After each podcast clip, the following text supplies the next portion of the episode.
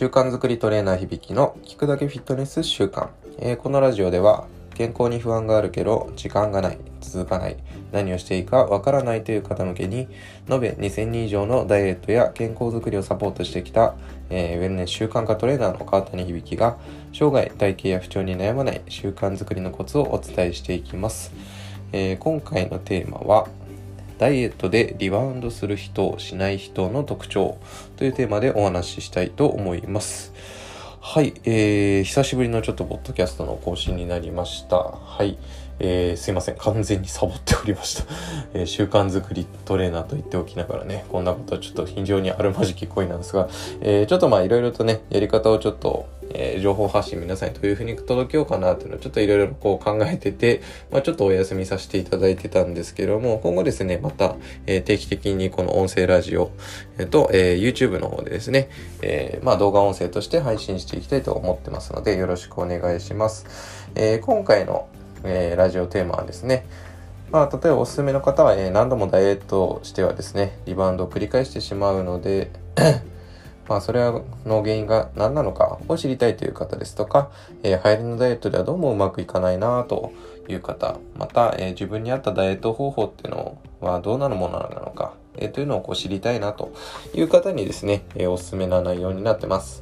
えー、ダイエットをまあ頑張って何を一番避けたいかといえば、まあ、やはり皆さんこうリバウンドじゃないかなと思うんですね。でリバウンドしたくてする人ってのは ま, まずいないと思うんですけども、まあ、なぜじゃあそうは言ってもねこう努力して得た、えー、体をこう、まあ、せっかくの体をね、まあ、リバウンドさせてしまうということが起きてしまうのかということなんですが、えー、川谷がですねこれまで、まあ、延べにせんにん以上の、えー、ダイエット難民の方々をねサポートしてきて、えー、分かったこうリバウンドしてしまう人と逆にこうリバウンドせずにねこう理想の体型をどんどんえー、維持したり向上させていく人というのはですねこれ実はですね明確な違いがあるんじゃないかなということがですね、えー、まあ僕の統計から、えー、分かりましたので、えー、それを今回ちょっとシェアしたいなと思ってます。でまずじゃあそのダイエットをしてこうリバウンドしやすい人というのは一体どんなタイプなのかっていう、えー、話なんですけども、えー、これ僕が見る限りはみっつのタイプに、えー、分かれると思います。このみっつが複合している形の方ってもいるんですけども、まあ、大きくはみっつということですね。えーと、まあ、じゃあ早速そのみっつのタイプっていうのを紹介していくんですが、まずひとつめ、えー、これがですね、えー、完璧主義タイプの方々、えー、ダイエットやるってこう決めた途端にですね、まあ言ってしまえばこうよしやるからにはやったるぞっていう形でですね、えー、まあ言ってしまえば自分に対してまあかなりこのハードルを高い高いハードルをこう課してしまう、えー、タイプ、こういった完璧主義なタイプの方ですね。このタイプの人というのは、えー、全てのことに対して、まあ、ひゃくパーセント の出来を自分自身に求めてしまいがち、まあ、素晴らしいことなんですけどもこう逆にそういう形でこう中途半端なことというのができないんですね。なのでこういざこうダイエットを取り組もうとした時にまあ、言ってしまうとこう今の自分ではどう考えても続かないような方法にこうチャレンジしてしまったり、まあ、これ悪く言うつもりではないんですがあの、まあ、現状ではちょっと厳しいなって思うことを厳しいぐらいだったらいいんですけどこうあまりにもこう、まあ、不可能な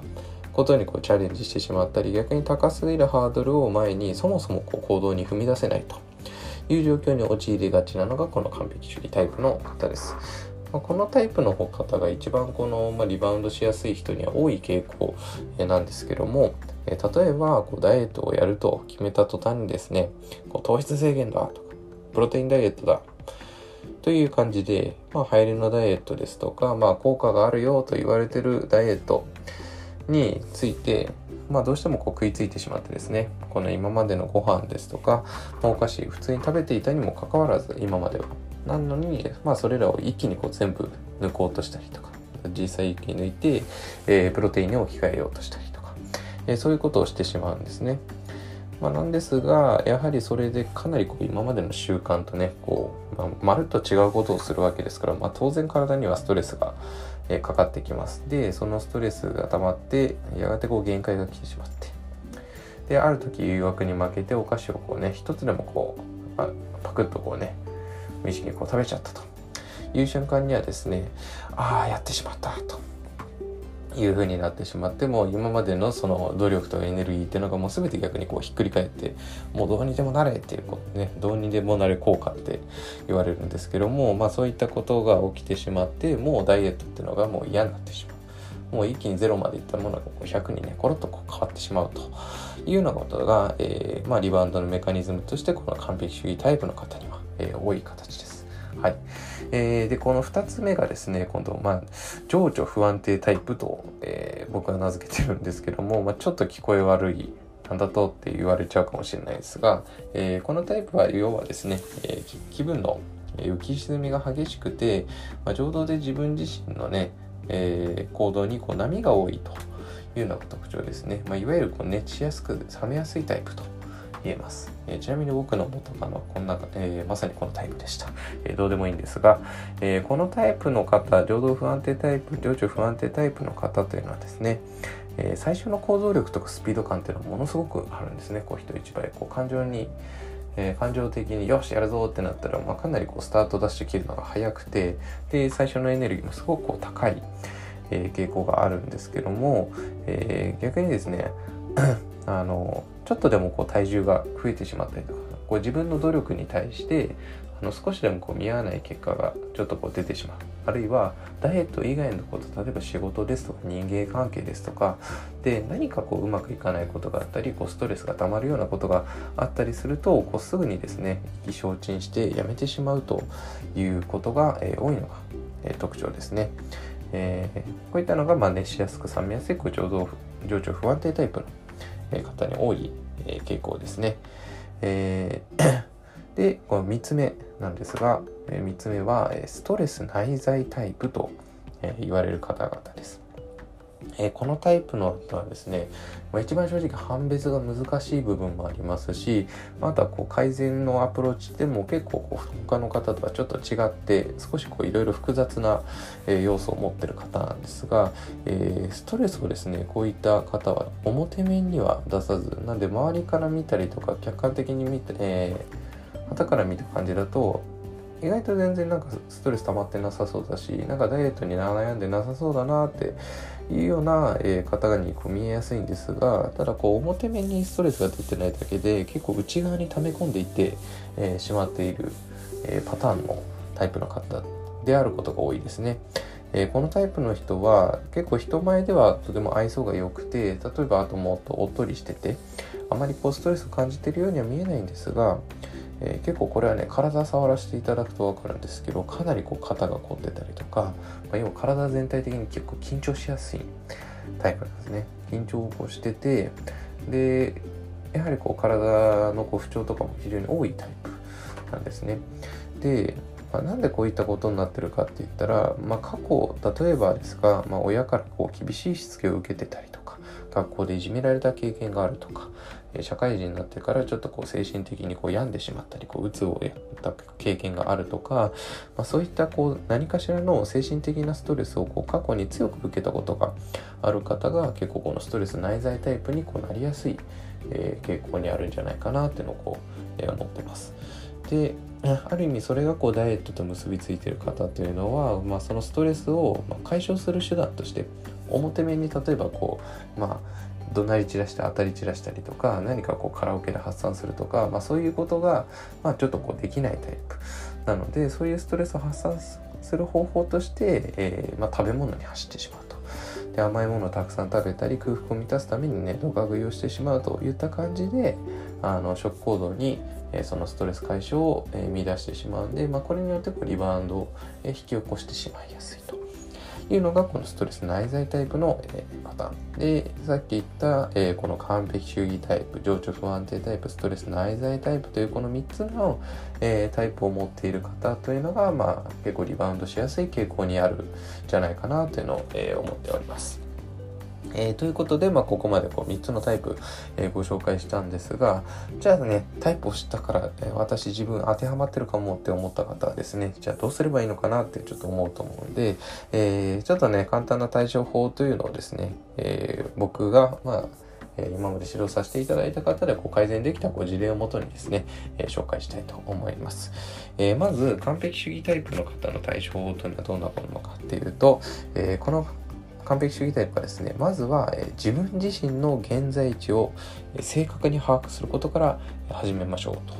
ということです。現在地を把握するというのはどういうことかというと、自分の今の食生活とか運動経験とか仕事の状況など、まあ、現状のライフスタイルをですね、まずきっちり自分で客観的に把握するということです。えー、完璧主義タイプの人っていうのは、自分が行きたいゴールというのをすごく明確に持ってるし、こうなりたいというね、あの目標値というのはすごく具体的にイメージできてるんですけども、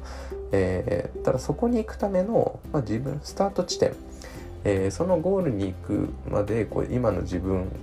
と、まあ、どれだけのこうギャップがあるのかで、どういう階段を作っていけばそこにたどり着けるのかってい う, こうルート作りが、まあ、ちょっと下手な方が、えー、多いんですね。まあ、うまくいかない方が多くて、で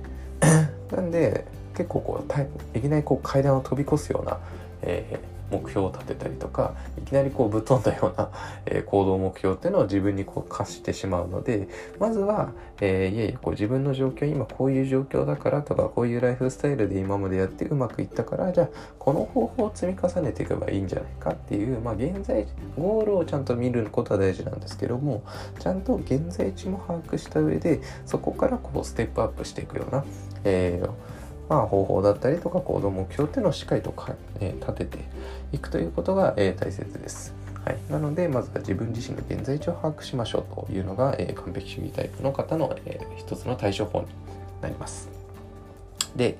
えー、続いて、えー、情緒不安定タイプの方の対処法というのはどういうものかというと、えー、これはですね、目標や行動を具体的に数値化するというのが、えー、おすすめです。えー、これはですね、まあ、情動に流されやすいこのタイプの方というのは、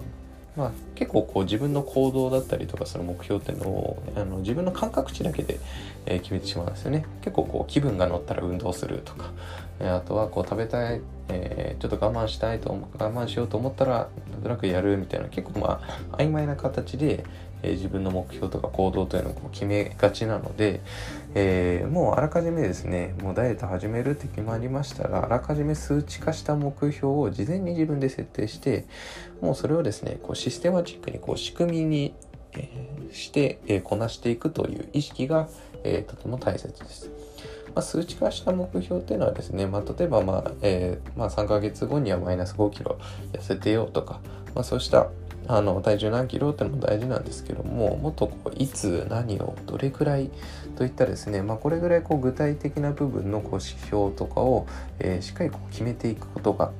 ですね、えーまあ、例えばで言うと、えー、仕事中の間食っていうのはですね、まあ、何しかチョコいっこまでにして、どうしても食べたい時はもう小魚アーモンドをいちふくろだけ食べていいことにするというような感じで、まずこういっこまでとか、じゃあそれがダメだったらこれをする、これを食べるとか、こう具体的にこれを食べるっていうふうにこう決めちゃうってことですね。えー、あとはこう外食をした次の日はの朝はですね、ヨーグルトいっことゆで卵いっこにして、えーまあ、夜は炭水化物を入れないようにするとか、もう食べ過ぎた次の日のこう調整の方法もこう具体的に決めておくということですね。えー、あとは、えー、運動の場合はこうスクワットを職場のトイレに入ったらじゅっかいやってから出るみたいなこうルールを自分にこう対してこう作って、もうこのルールの下でこうちゃんとこう、えー、こなしていくというふうにですね、こうマニュアルを、えー、作っていっちゃうというようなイメージがいいです。そうすればあの情動に流されず、もうそれをこうシステムとして、えー、こなしていけるんで、まあ気分が乗る時も乗らない時もなんとかそれをね、えー、やっていこうというふうにこうしていくと、えー、目標が達成しやすくなってきます。で、最後、このストレス内在タイプの方の対処法なんですけども、この方はやっぱ最初言ったようにちょっと、えー、ニュアンスが違ってまして、えーまあ、ノウハウ動向とかどうやってこうやるとか以前にですね、まずこう自分のストレスの根源と向き合うということが重要になってきます。まあ、これなかなかちょっと一人で難しいんですけども、えー、自分自身がまあ今までまずどんな辛い経験をしてきたのか、えー、過去どんなトラウマがあったのか、その時どんな対処をしていたのかなどですね、えーまあ、今まではこう自分の自身の過去をこう内省してみるというような形で、一度紙に書き出してみたりとか、まあ、あとはですね、僕のようにカウンセリングを受けてみたりしてこうとか、まあ、友人にこう話をしてみたりして、まあ、客観的に聞いてみるってことが大事ですね。えーまあ、そういってこう自分自身の過去を客観的に把握した上で、あのこれセルフコンパッションと言うんですけど、あ、私こんな辛いことがあったんだよね、まあ、要はだから食べ過ぎちゃうんだよねとか、だからリバウンドしちゃうんだよね、まあ、ある意味こうしょうがないよねっていう形で、まず一旦自分自身の、まあ、こう食べ過ぎてしまったりリバウンドしてしまう自分っていうのをちゃんと受け入れてあげる、なんでそうなっちゃうんだろうっていうのをこう優しく、えー、自分自身をこう受け入れてあげるっていうか作業をまずはしていきます。まあ、言ってしまえばそれでこう自分のこうね、あの心をこう癒していくというような感じなんですよね。えー、それでこうちゃんと自分リバウンドしてしまう自分というのと向き合えると、まあ、そこからあでもじゃあどういう風になりたいかなっていうのでこう理想の自分のゴールっていうのをこうそこから明確にしていくと、あよりでも今のままじゃダメだな、もっとこう頑張らなきゃなって頑張りたいなっていう気持ちにこう変換して、まあ、そのストレスとうまく向き合いながらこうダイエットのゴールを達成していくということができます。でここはちょっとワンステップツーステップこういろいろとこうですね、あの、まあ、順序を追っていきながらよりその、まあ、自分のストレスとこううまくマネジメントしながらこう進めていくというのがこのストレス内在テープの方は、えー、大事な要素になってきます。はい、えー、ということで以上のことをまとめますと、えー、ダイエットをしていてリバウンドしやすい人というのは、えー、完璧主義または情緒不安定、